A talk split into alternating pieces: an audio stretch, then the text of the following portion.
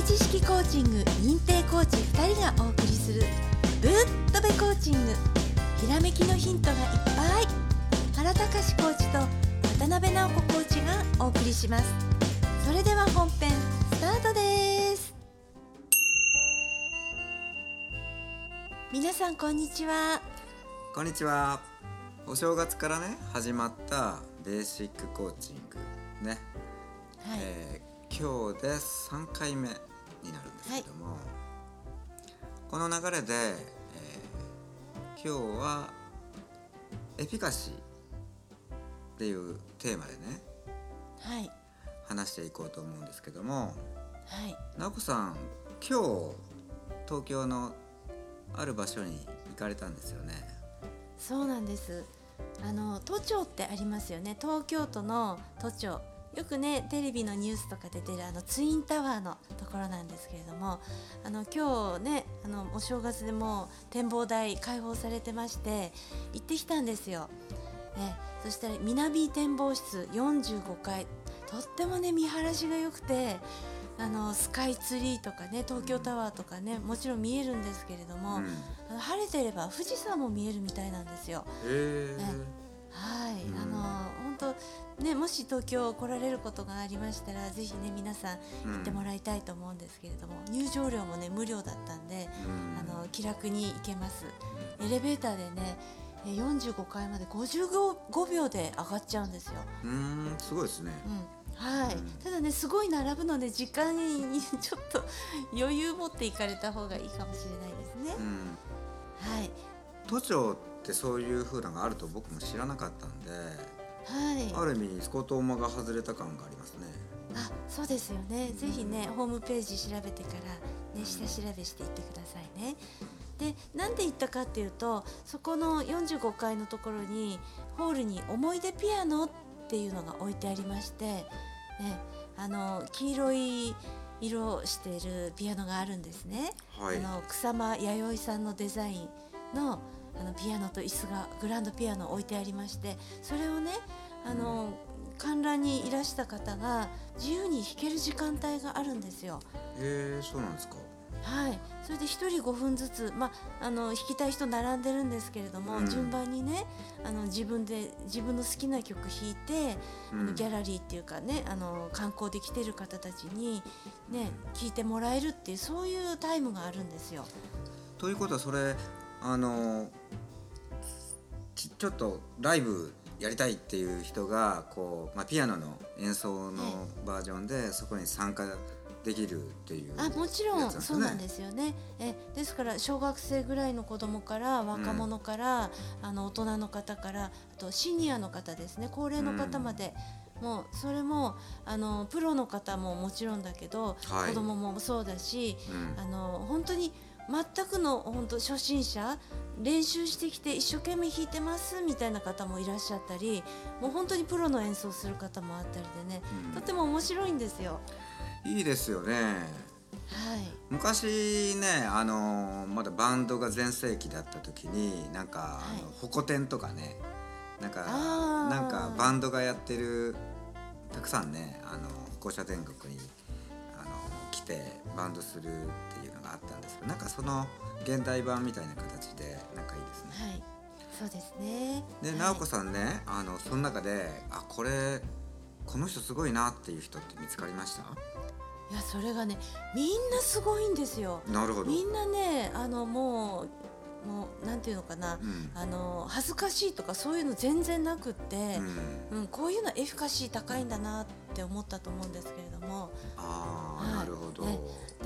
のちっちゃい子たちもね、もううん元気いっぱいに弾いてるんですけれども、うん。中でも、うん。あの小学生の男の子が、うん。もうほんと情感たっぷりにあの辻信之さんみたいにもう体を揺らしながら演奏してるシーンがありまして、うん。それを聞いててねねあのなんていうのかなそのテクニックももちろん練習して上手なんだけれどもそれだけじゃなくてそのあの表現していくものを持ってるその感性の部分をねうん。非常に感じたんですよ。うん、こういうね情感を持ってそれを表現するっていうのができるっていうのは、うん。ね、そういう環境で育ってるんだろうなっって思って、うん。ね。なるほどね。思ったんですね。あの人の大勢のいる前ではい。あの緊張とかそういうのが全くないタイプでしょ。あ、なかったですね。はい。ねえそういう子もしくはねそういう人っていうのってねあの結構こう昔小さな頃から、まあ、両親とか周りとかがねそのエフィカシーを上げる上げるそういういわゆるこう本番に強い人を作るいわばコーチングみたいな考え方で教育された人が多いんですよね。ああ、なるほどね。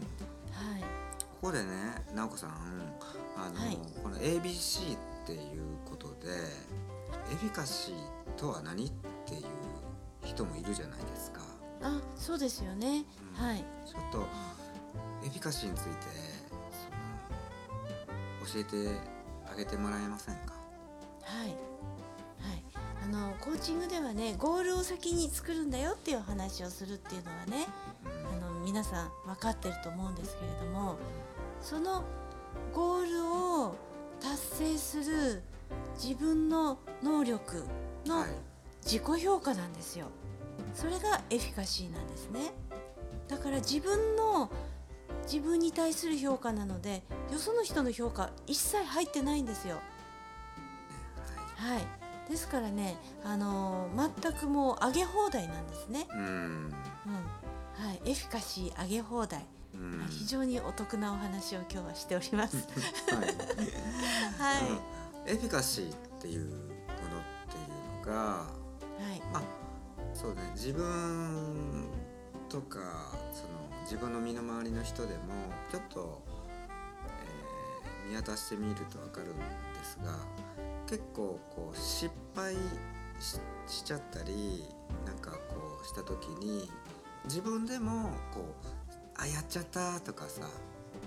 思っちゃったりとかあともう一つ周りの人がねなんかボケとツッコミみたいな感じでこうあの悪く言うトークあるじゃないですかはい。あれがねあのそのエフィカシーをね下げるその要素なんですよね。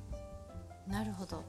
うんそうで、えーっと私がねその演奏を見てて感じたのは皆さんねもう本当にやりたくてやってるんですよ。うんうん。あのもうねこう他の人の演奏も楽しみながら聴いてるの。聴いて並びながらね、うん。もう自分の指がね動いてるんですよ。あこういう曲もあるんだなーって。楽しみながら聴いてて、うんで自分の順番が来るとまた自分の演奏をして、うん。でまたねあの順繰りにあの並び直して列にまた並んで、うん。また次の曲何にしようかなってやっててすごく楽しそうなんですよ。聴いてる方も楽しいしうん。演奏してる人たちもうん楽しいんですよ。うん。うん、そこがねもうこの素晴らしい演奏につながってるんだなと思って、あのハイパフォーマンスの状態がねみんなで作り上げてってるんですよ。そそう。こが素晴らしかったですね。みんながその応援し合ってる感があるんだよね。あそれがあるんですよね、それがギャラリーの人が応援してるのももちろんなんだけれども、うん。あの演奏者の人たち自身も仲良くね、うん。あのその場で出会った人たちばっかりなのに、うん。なんか通じるものがあるんでしょうね、うん。お互いに高め合ってるのがね並んで、あの順番待ってるその姿を見てるだけで分かるんですよ。うんそう。さっき言ったさ、そのやっぱこういろんな失敗もあるけどどういったの？周りがこうサポートしてあげる、はい。で、えーまあ、気持ちでもそうだしあと言葉、でそのトークで未来の方向の成功の方に持っていけるうん。トークっていうのが大事になってくるんだよね。そうですね。はい。まあ明日明後日しあさって職場とかねそういう、あのまあ、身近な環境でこう応用できるよね。そうですね。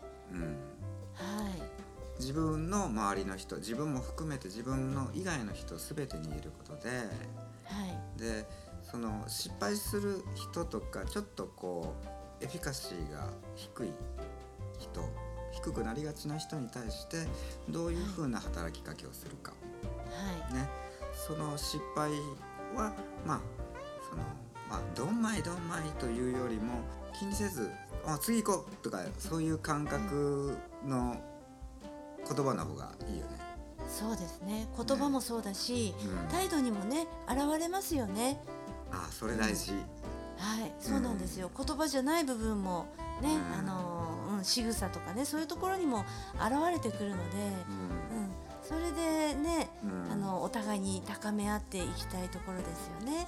そう。その小学生の男の子があの演奏でしてたイメージっていうのは多分そのみんながその最後に、えーまあ、拍手して大歓声してくれるまたね自分のその素晴らしい演奏で、えーみんながこう感動してくれてるそういう感動してるんですよ。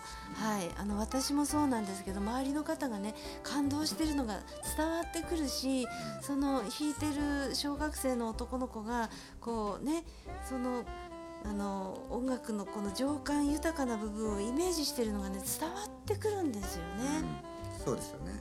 はい。そのそういうふうなイメージで、まあ、自分の周りでそういうふうな人がいた時にもその自分の頭の中でもそのその成功するイメージを持ちながら、えー言葉をかけるならそういうイメージの良い、ね、言葉をかけをしてあげていくと、えー今年のそのいわゆるこのお仕事職場ライフチームでの仕事あの遊びとか全てに役立つと思うので、皆さん、はぜひ今日のお話をね、えー明日から役立てていただけたらと思います。そうですね。はい。いやいいお話ありがとうございました。なこさん本日もありがとうございました。ありがとうございました。トマベ知識コーチング認定コーチ2人がお送りするぶっとべコーチング今日のお話いかがでしたか？ひらめきのヒント見つかりましたか？説明書きにあるメールアドレスにどうぞ。では次回もお楽しみに。